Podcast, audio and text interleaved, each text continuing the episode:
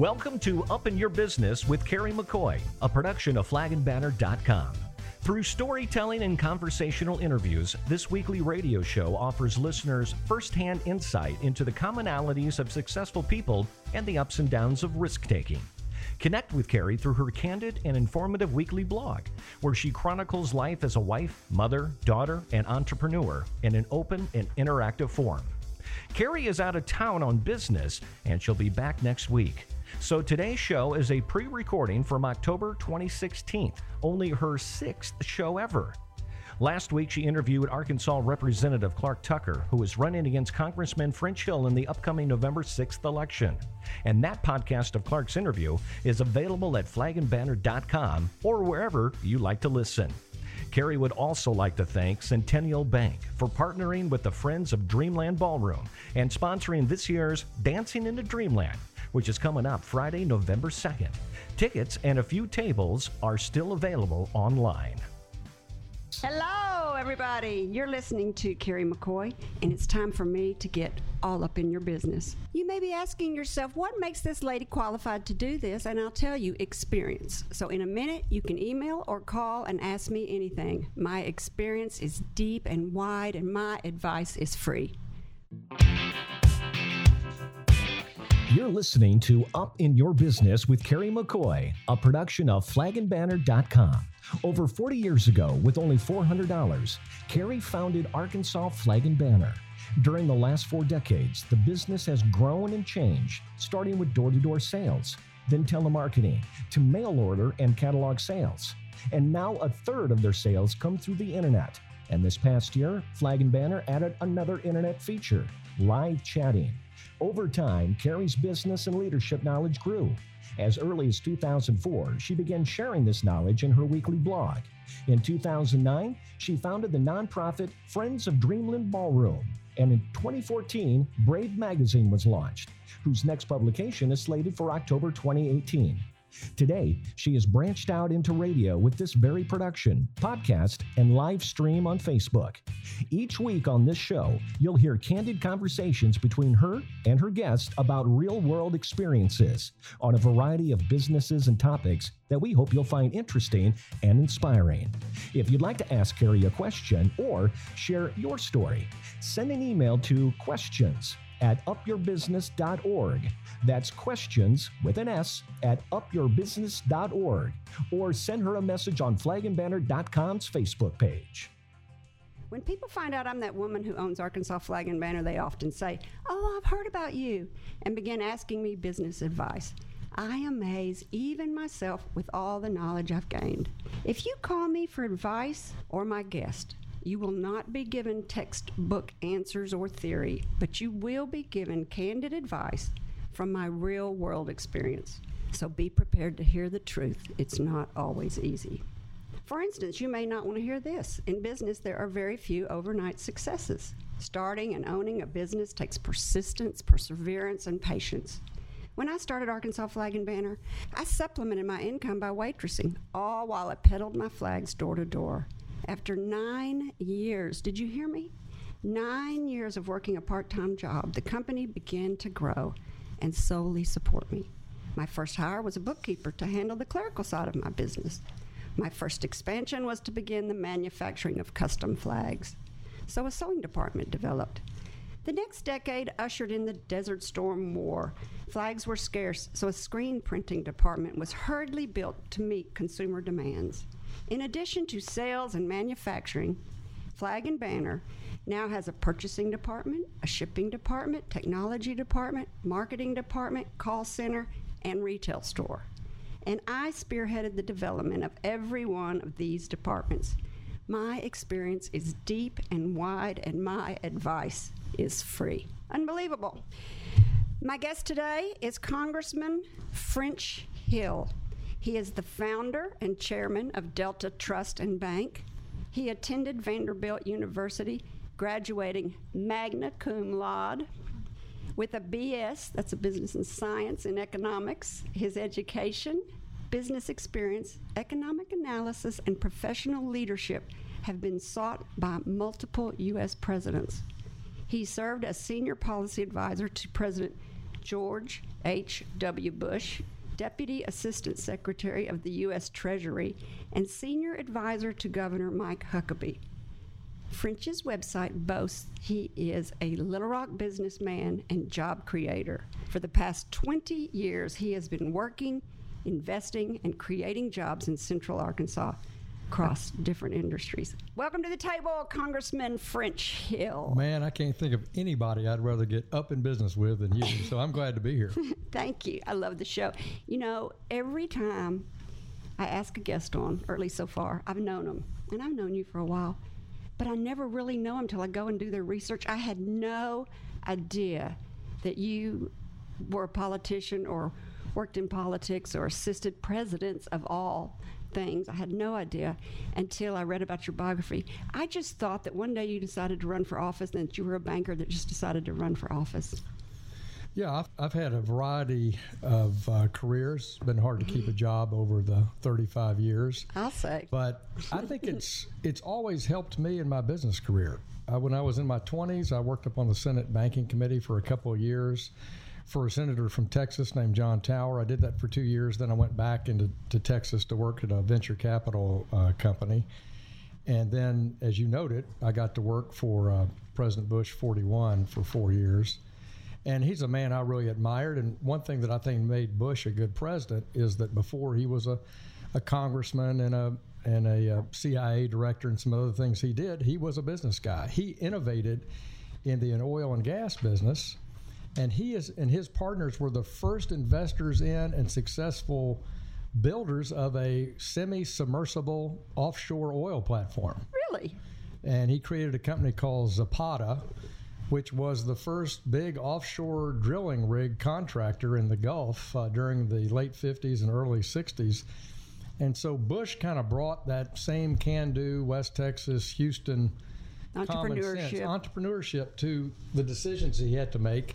And that's you know what I wish we had more of, you know, in, in government today. But it's one reason that's attracted me to public policy is to bring that business common sense, something that you deal with every day. If we had that in our legislative bodies, I think we'd probably make uh, better decisions. Well, I have a question for you later in the show that yeah. goes right into that. Yeah. But you are so also have so much deep and wide experience. There's French Hill, the entrepreneur. There's French Hill, the man who is funny, and I hope that that comes out and everybody gets to see how funny you are. And then there's French Hill, the congressman. Yeah. So I want to start first with you as an entrepreneur. You said, and I quote, I started my business as an idea sketched out on the back of a napkin and built it into a successful enterprise as a result of hard work, not government handouts or bailouts. French, I felt like I was reading the story of FedEx and probably so many other companies that started their business on a napkin. Can you tell us a little bit about yeah. who you were with and how it started? You bet. I remember exactly, you know, when it was and who was there you said something that overnight successes take perseverance and my expression I used at Delta Trust was the average overnight success takes 14 years. I mean that was that was and that was I'm using that. Yeah, that's that's but that's the way to think about that perseverance part. So I was with a couple that's very close friends uh, with Martha and me, two couples, and we were having dinner one night and we were talking about what became Delta Trust. And I took out this cocktail napkin at this restaurant and I wrote trust, investments, and uh, banking on it, the three core uh, functions of what became Delta Trust. So that's those were the three core services because we were struggling with a name, and we chose Delta because Delta is a three-sided triangle, obviously equal-sided. Triangle. I just thought it was a place down in South Arkansas. Well, but this is the key. We we said we have these three core services: trust, investment, and banking. The bank that we're investing in that we want to grow is in the Mississippi Delta, down in beautiful Parkdale, Arkansas, Ashley County. And the third thing was is that Delta in math is the sign of change. No it's, way. It is the change descriptor. And of course, it's very hard when you start a company to get people to change from whatever they're doing now to you. It's hard to get people to change anything. Right. And so, in any small business, this gets right to the heart of what you do. Someone looking for customers has to realize they have to acquire those customers from something else, an alternative. And so Delta Trust became the name of our company and the whole business strategy that we worked on and perfected, I guess you'd say, for 16 years. I wondered when I was working on these questions for you, which I have like, look how many pages of questions I have for you. You've done so much. I hope we get to all of them. And I wondered what trust meant if it had a double meaning, because a trust can be a trust fund, and a trust can be trusting somebody. It did. It uh, we inverted the name. Most people have grown up with banks that were called First National Bank and Trust, and our company was Delta Trust and Bank. I noticed that. And we inverted the name on purpose for both reasons. One was we put trust services and investments first. It's our lead service that we go to families and business owners with. And secondly, we were not, um, it wasn't an accident to put trust and convey that in our advertising and marketing. And we said trust is our middle name on purpose because we wanted to convey a sense of Delta trust. We want Trust you to and trust Bank. us uh, with your financial questions. And the delta being change, I mean, Freud has a death principle, and it's called doing something you've always done before. I mean, that's the death principle, not changing. So you were helping people by talking them into changing. Right. And you know, you if you want to get the same results, if they're meager, keep doing the same thing over and over again is a, is another risk in small business if you're not growing and not having. If you don't success. change, I heard, uh, I can't remember who it was, but I heard some man say, if your business isn't changing every 10 years, you're going out of business. And I believe that today. Uh, you heard my intro. I've changed and changed and changed Think and about changed. that from personal door to door, then to basically catalog type sales, Telemarketing. flyers, telemarketing. Now the internet. Four years, four decades, four different business models. I told our guys, we started our company in 1999. It's now part of, of Simmons now as of 2015. So I said, over that 16 years, you've seen war, you've seen two lows in interest rates, you've seen two stock market crashes, the famous, uh, Desert Storm and the banking, 2008. yeah. And so that's a lot in a young, let's say somebody came to work at Delta Trust and they were 23 mm-hmm. and then they were late 30s. Most people would see that kind of radical change technology, war, recession, interest rate swings in a whole career, not 15 years. So Boy, it's moving fast these it days. is. And that's why it? business people have to be really on their toes. I was going to ask you about selling your business. How does it feel? How did you make the decision? That's something I've never done. I've never sold a business. Right. Oh, before I ask him, and he, you think about that. I want to talk about your decision to sell your business and why you did it and how hard it was to let go of your baby. But before I do that, I want to say you're listening to Up in Your Business with Carrie McCoy on KABF. My guest today is Congressman French Hill, founder of Delta Trust and Bank. Flagandbanner.com is proud to underwrite Up in Your Business with Carrie McCoy, where listeners are offered firsthand insight into the humanity and commonalities of successful people shared in a conversational interview with Carrie. Along with this radio show, flagandbanner.com publishes a free biannual magazine called Brave. First published in October 2014, Brave magazine harnesses the power of storytelling and human empowerment. The Department of Arkansas Heritage recognized Brave magazine's documentation of American life and microfiches all editions for the Arkansas State Archives. Subscribe to this free periodical by going to flagandbanner.com and selecting magazine. So, Congressman, thank you for coming on my show. And I love it. I mean, people just think I am the cat's pajamas because I've got a congressman on my show. But uh, tell me about selling your business. Was it hard? Well, it's always hard uh, to sell a business. And I've, as a banker and investment person for 35 years, I've helped a lot of people prepare their business for sale or talk them. Oh, I bet. And so I've always been on the other side of that equation for the most part, except, uh, you know, as an investor in something. But this one was really connected to me personally, having been the, the Founder. founder and the CEO of it. But I had investors who were very eager to, after 15 years, redeploy their capital. And so they had urged me as the CEO to consider what under the best circumstances I could a sale. And so I approached it as a fiduciary. I approached it as their agent, and I tried to take my own emotional position out of it to somewhat. But some of the things I considered were Uh, can I find a place where our employees would be happy? Can I find a place where our customers would get great quality service and have the same values that we had at Delta Trust? Can I find a group that would be um, accepting the unique products that we developed over that period of time and actually give those products and services a home? And so, after a lot of work and several years, uh, we made that decision. But it was it's always tough to do that. Unique products. I didn't know you could get unique and creative in the banking world. Well, it's harder now with regulation. That's what I would think. It is. But you know, we always tried to innovate. We created one of the biggest health savings accounts banks uh, in the country. And uh, Delta Trust built that business 100% using Google AdWords and uh, built that business 100% What year did you do that with those Google AdWords? Uh, I'm going to guess it was in um, the um, middle First- 2000s, maybe Uh-huh. 08, 09, in that time frame. We had seen that health savings accounts were a great way for small businesses to combat rising healthcare costs and give both business and employees more independence. And so we looked around and we saw that there weren't many banks doing it nationwide, and there were very few, maybe one in Arkansas. really? So we built uh, this business online. We had accounts in all 50 states. It was a And there were no and there were no regulations for going in all 50 states? no because back in uh, we have nationwide branching and nationwide deposit Oh. uh, solicitation and banking if you follow the rules associated with that, the disclosure rules, which we did, and it was exciting for our employees. And we basically had, I'd say it was our probably third largest branch was this online office that contained the customer service team for health savings accounts. You know, taking a fiduciary responsibility selling that business is uh, admirable. I think everybody that knows you thinks you're admirable.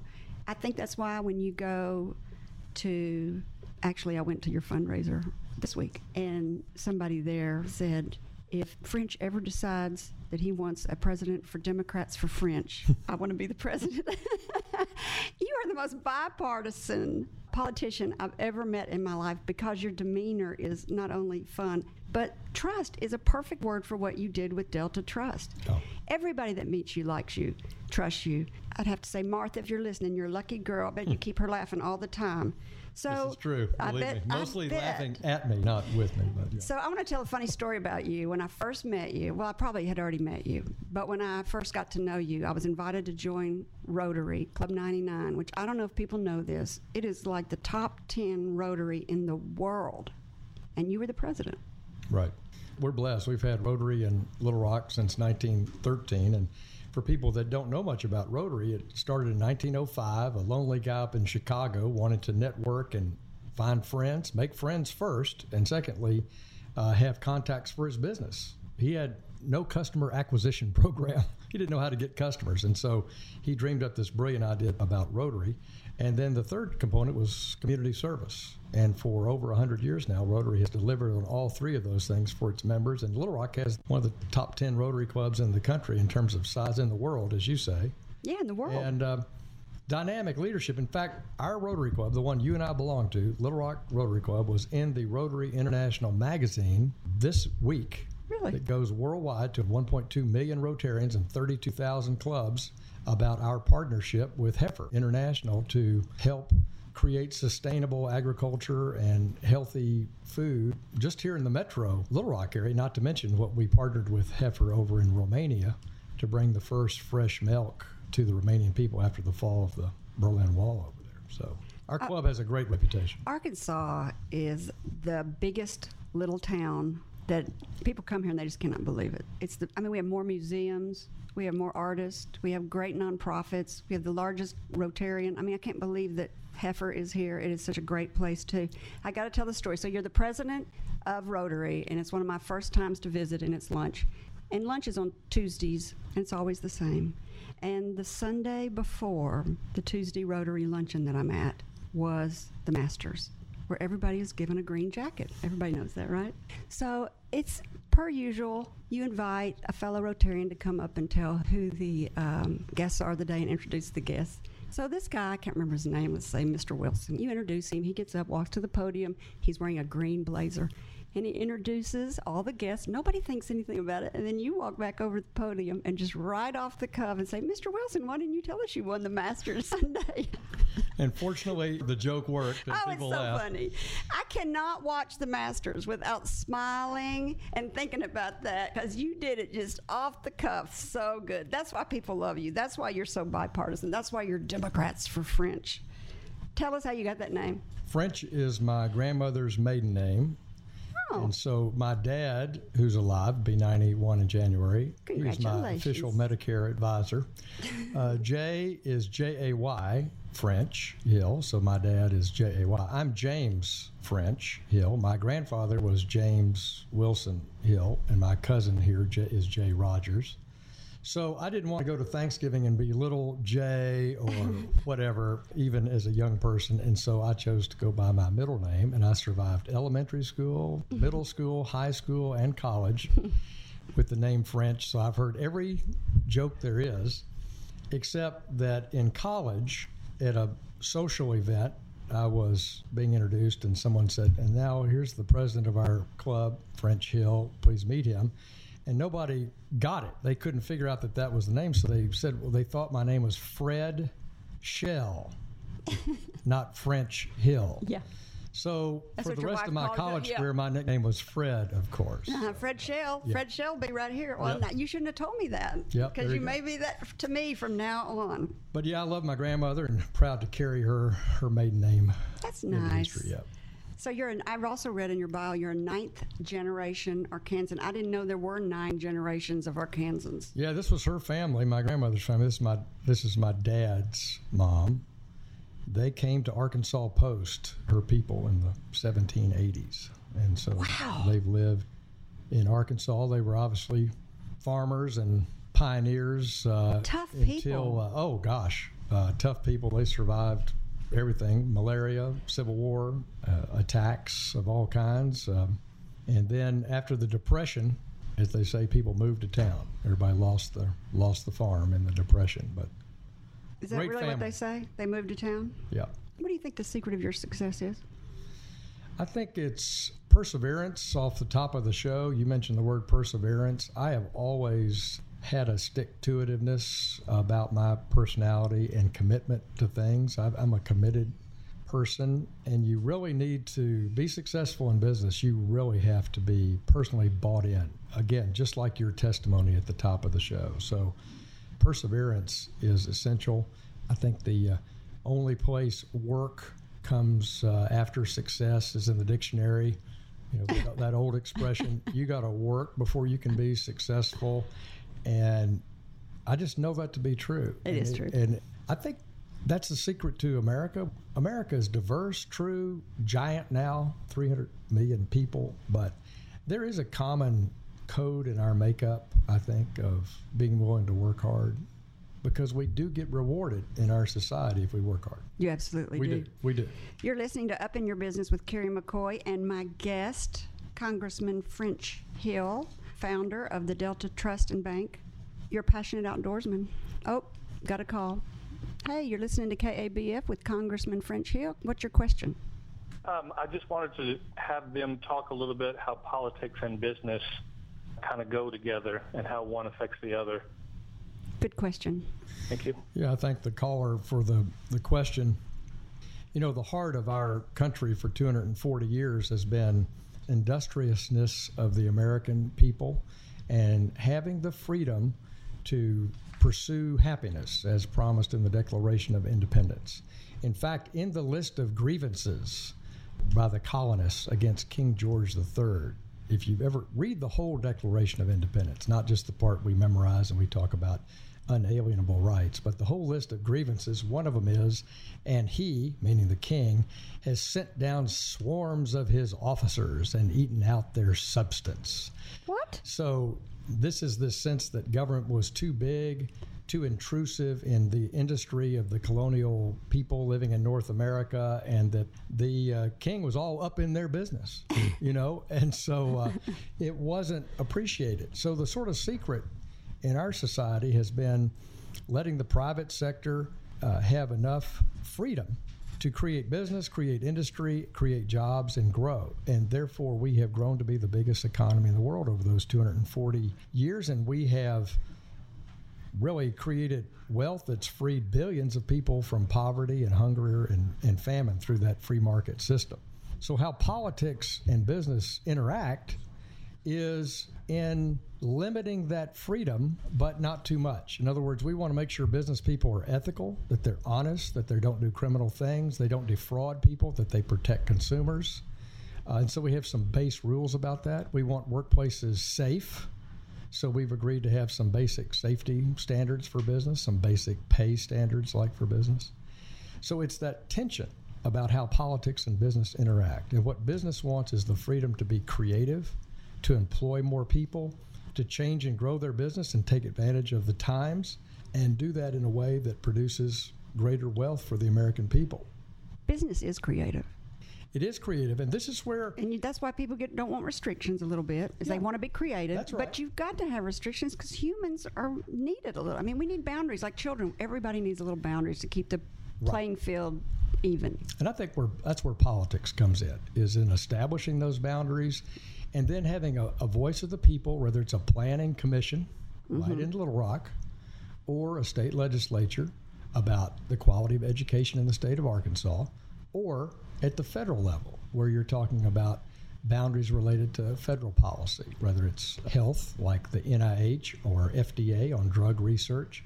So, how do we keep those boundaries to protect families and consumers and business for that matter, and yet create an environment for creativity, innovation, and growth. So, speaking of free trade yeah.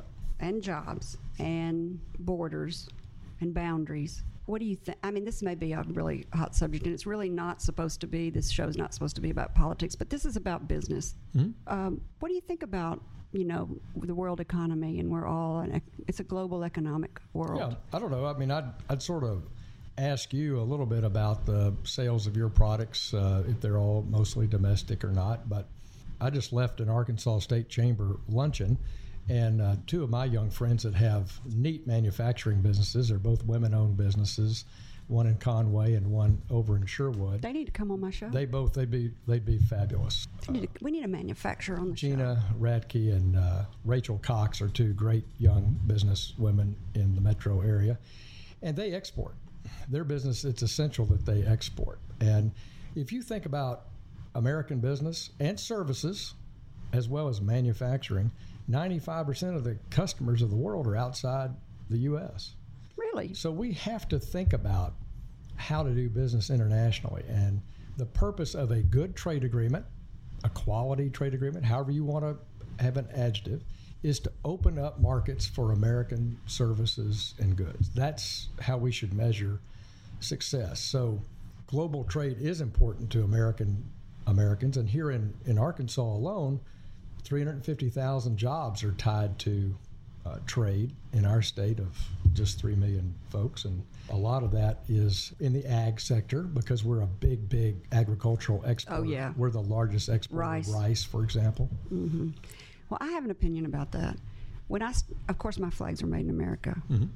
Otherwise, I would be egged. I'd probably egg but isn't that building. great? And I, yes. I, know that's something you're proud of and something you use in marketing. Fifth, yeah. fifth generation family. Okay. Still making where, them. Where are they? They're in New Jersey. Okay.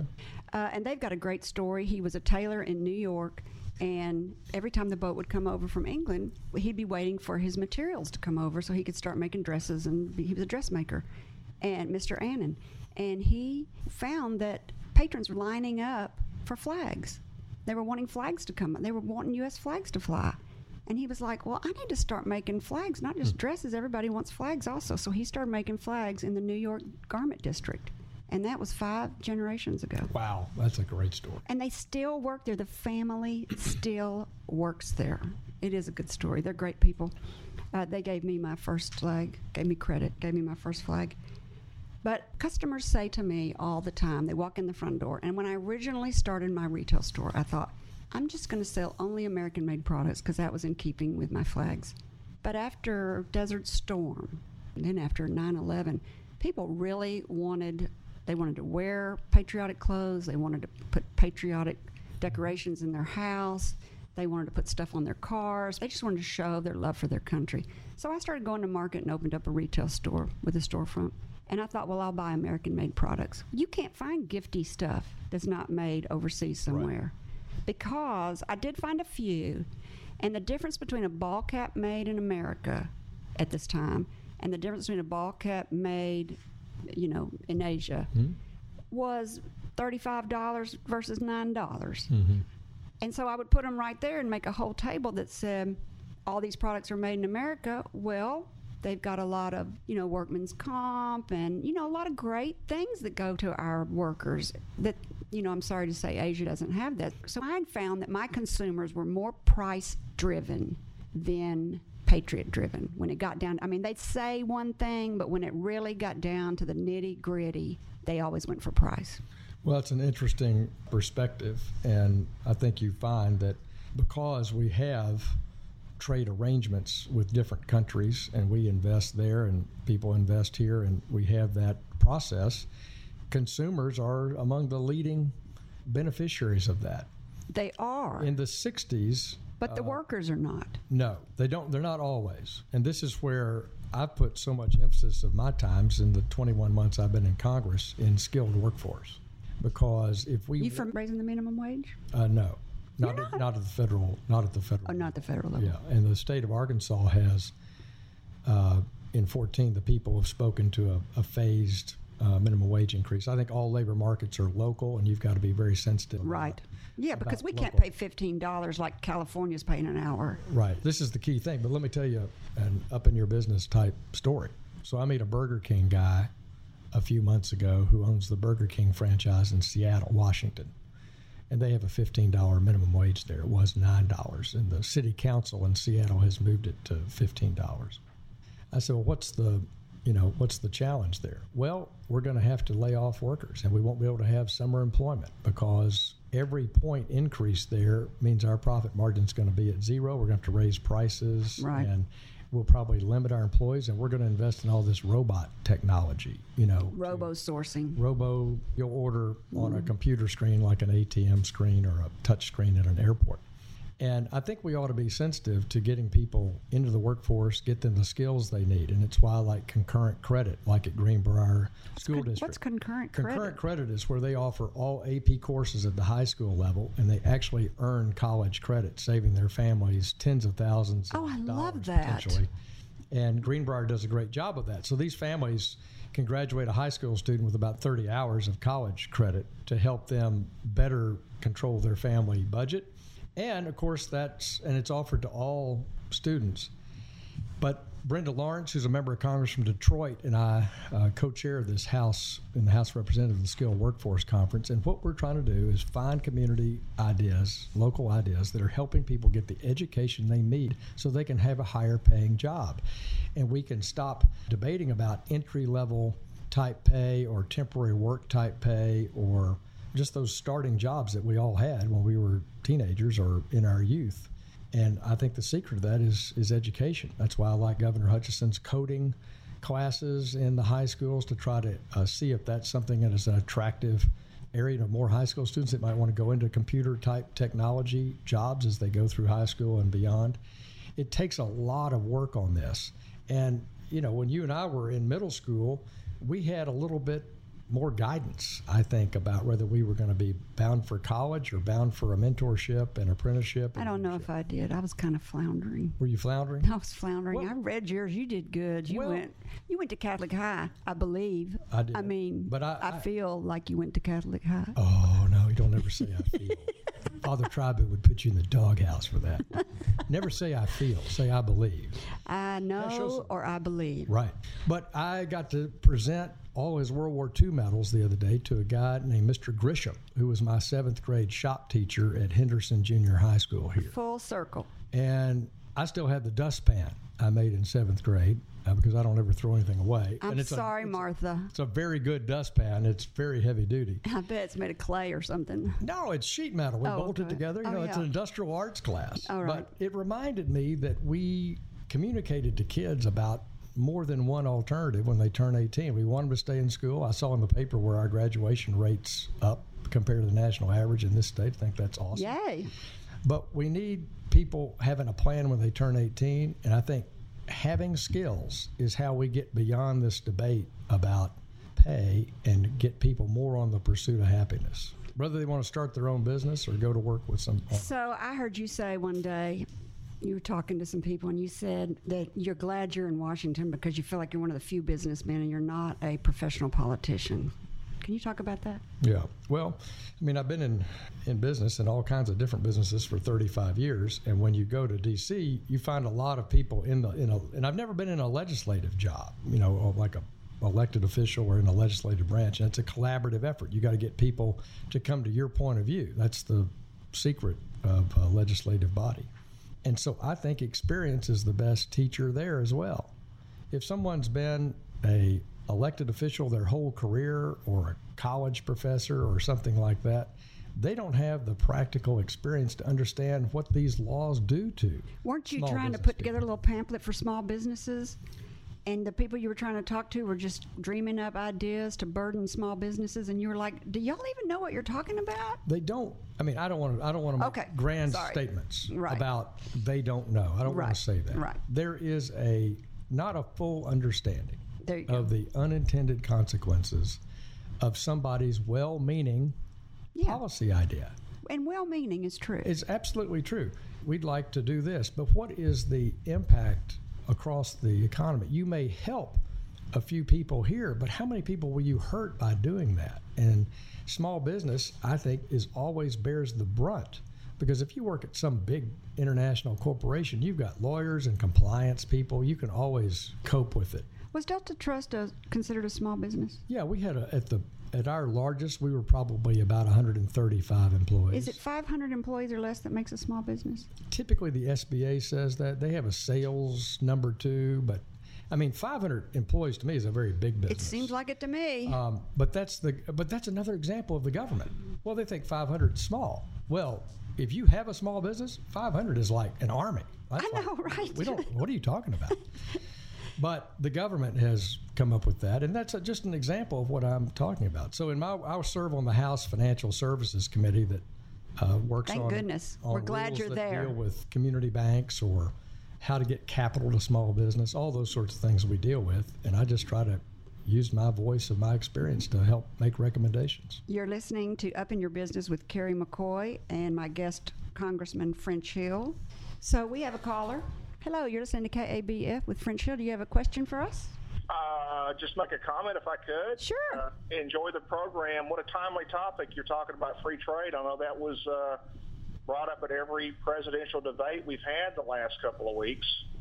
But I want to also say I do agree with Congressman Hill. I think $15 an hour, it might sound good on paper, but it's just not realistic. And if it costs jobs, probably not a good idea. But I did want to make a comment about something that I know a little bit about in my industry that I work in, and that's the automotive industry. Okay. There's a huge need for skilled automotive technicians, people that work on cars. And part of the reason that is, is because A, people are keeping cars longer. They're not trading as often, so there's more repairs needed down the road. And B, the technology on automobiles has changed so quickly uh, just the last four or five years, different kind of engines, hybrid engines and so forth, that there's a big need out there. I know there's uh, a lot of the high schools have automotive technology programs, and I think Pulaski County has an automotive program, and a lot of dealerships will hire people and, and help them on an apprentice level to get those skills needed. But uh, just want to say I enjoy the program, and Thank you guys keep it up, and uh, I guess I'll hang up and listen. Okay, good. Thanks for calling. I had no idea that we had a shortage of uh, automobile mechanics. I had no idea. I don't even know how you can do that anymore. They're also computerized. They have to go to they have to go to computer school. You have to have a computer science degree to work on a car these days. It seems like. Well, this gets back to my point about skilled workforce. I think the caller is a hundred percent right. That uh, would be skilled workforce. It, it is, and that's what I mean by helping someone in high school before they turn 18 and graduate determine, hey, I think I'm going to go down the route of learning a skill like auto uh, mechanics and auto technician repair, which is more complex now. There's probably a two year apprenticeship schooling process on that. And the best thing, sort of like that, I've seen in the metro area is Arkansas State University ASU Beebe has a partnership with John Deere. And they are one of 17 centers around the country. The John Deere dealership, this is both for big combines as well as you know yard type equipment mowers they hire uh, a promising young person at their dealership and then they send them to ASU Beebe where they are in a couple year program and they are getting fully certified in all the technician work, uh, the technical work of these modern engines and modern engine repair and mechanical work.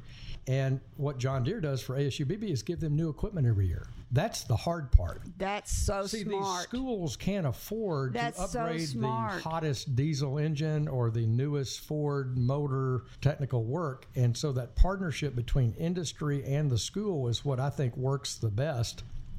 And having an old car that doesn't always How is old blue? Old Blue is, is struggling, and therefore uh, she's right She outside the studio Oh waiting for new gosh, struts. I got to have a picture made with old blue. so you picked me up in old blue one time. I, I'm sorry. I hope it was I did okay. not know you owned a bank. I did know you were the president of Rotary. You said, "Carrie, I'm going to take you to lunch somewhere and talk to you about business or something." I said, "Okay." So I met you and some other ladies, and we went to we went to lunch. And you picked me up in that car, and I thought, "What the heck is this car? Who is this guy?" Later, someone says, "Well, you know, he owns a bank." I'm like, "What? He does not own a bank." Yeah, he just. Uh, but Old Blue is uh, doing great, and but the but this issue, it's uh, Old Blue is a 97, 98.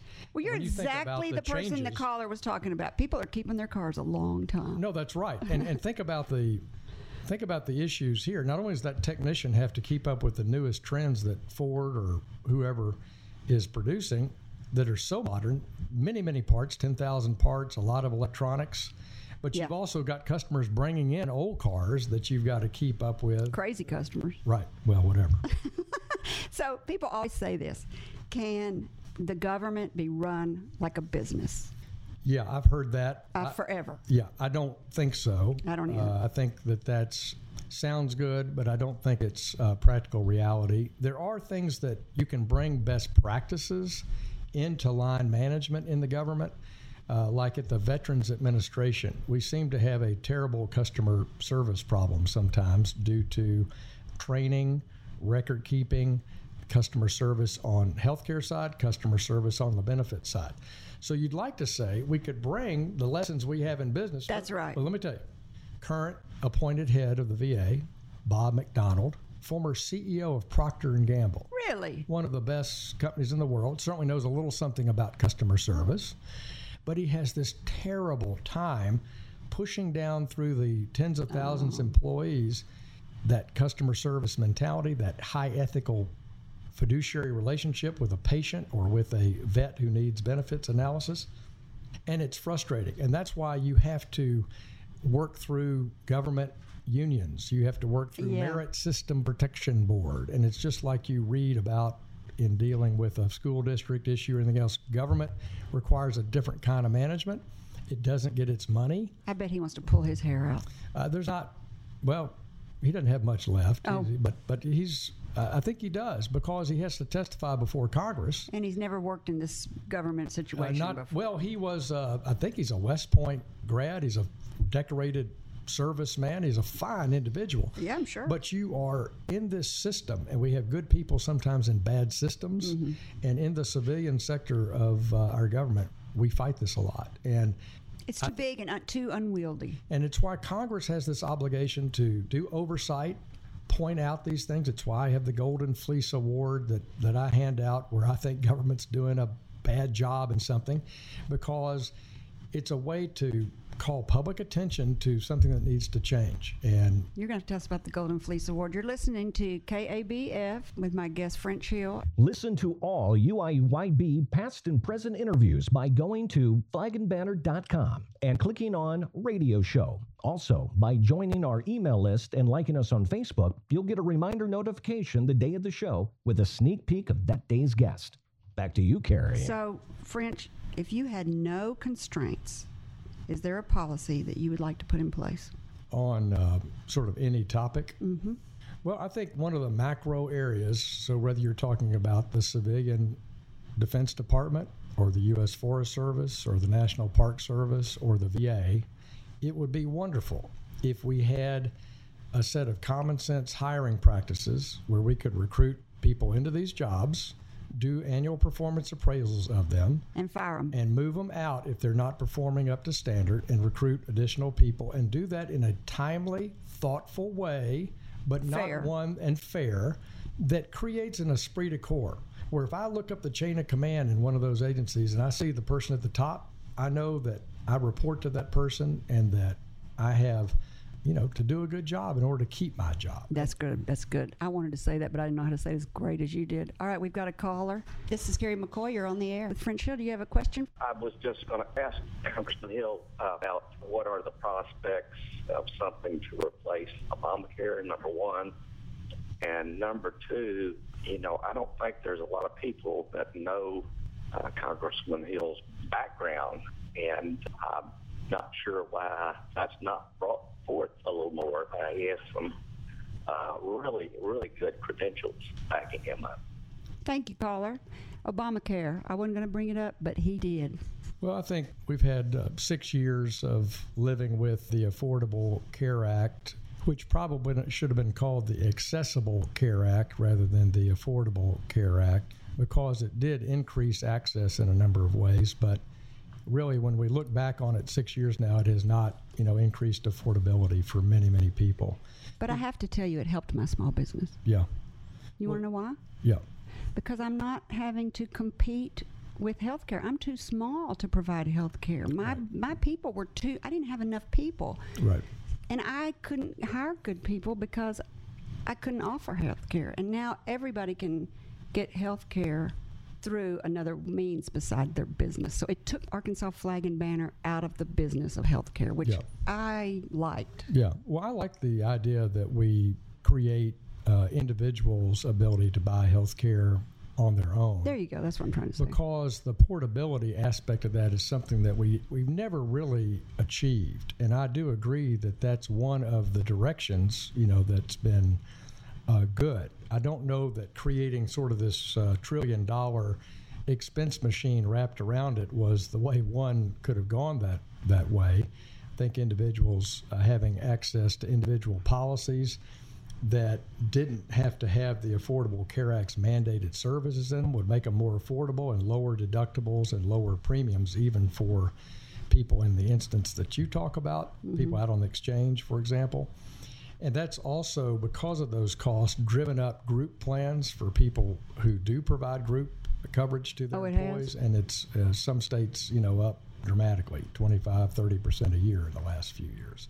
And individuals have lost access to some of their uh, doctor coverages and things like that. So I believe that How we, many people have gotten health care, though, because of Obamacare? Like a bunch. Yeah, well, in Medicaid expansion, which is a part of Med, uh, Which was, it's just a big, pro- Medicaid was a problem, wasn't it? Right. Well, Medicaid is the federal government's uh, low income Obamacare. health care. well, no, it's the it's the, uh, how the federal government gives money to states to provide health care opportunities for the poorest citizens that we have.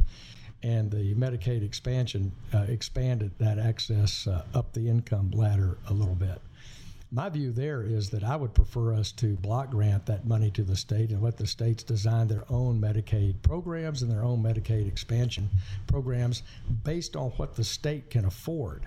Because the federal government has mandated the services and said we'll pay for it for three years and then you're off on your own. And I think that's probably not uh, the way to go. So I hope we can come up with ways to uh, replace some aspects of Obamacare and get it where people have more choice and that we can result in lower prices and but more access as well. Yeah, it needs to be tweaked a lot, I think. Although I don't know anything about it. I'm so glad I'm not in politics. I could not deal. How do you keep your your compassion for people and your energy, which is compassion for people, and your energy that comes from anger at the system and anger that things don't work the way they should?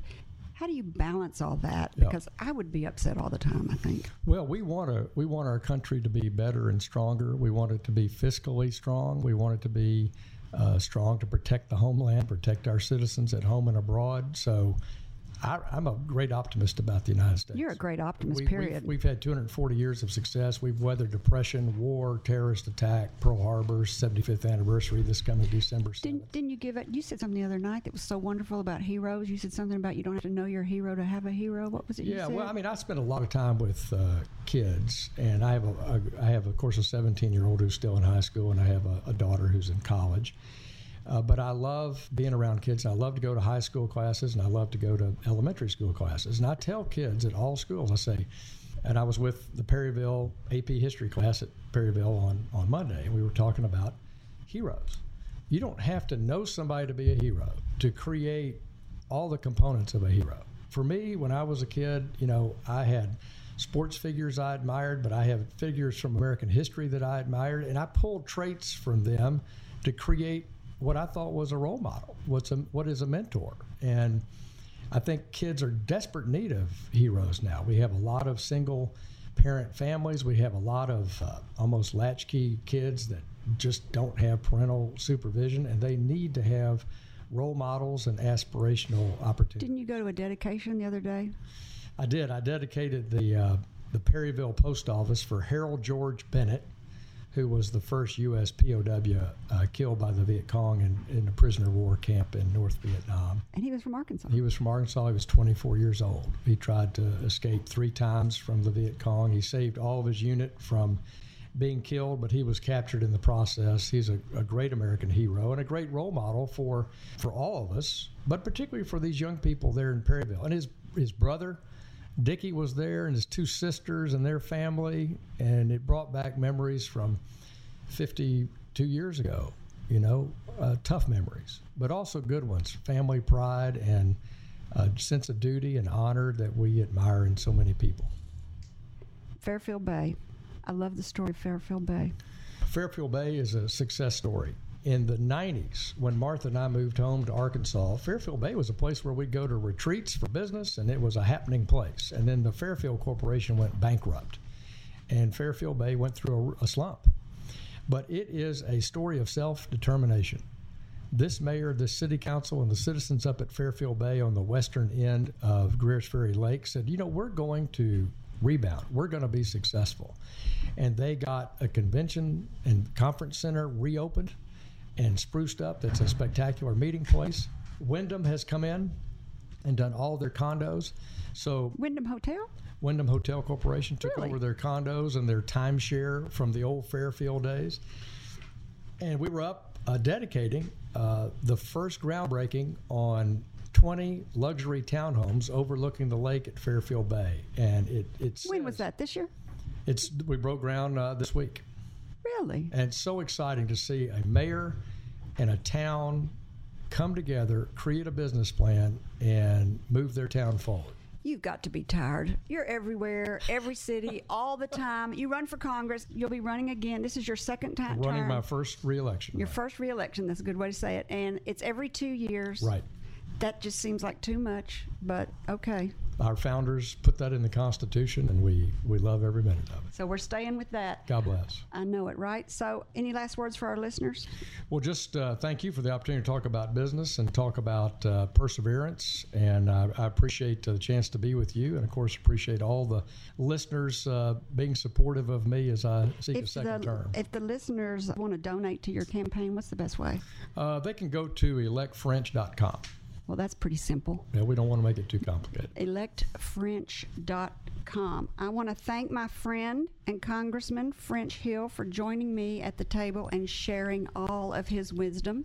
And French, everybody that visits me at the table gets a cigar for birthing businesses. Wow. It's your firstborn. I am so glad to be up in your business, and thanks for the invitation. So, to our listeners, I want to thank you for spending time with me and my guest, Congressman French Hill. If you think this program has been about you, you're right, but it's also been about me. Thank you for letting me fulfill my destiny.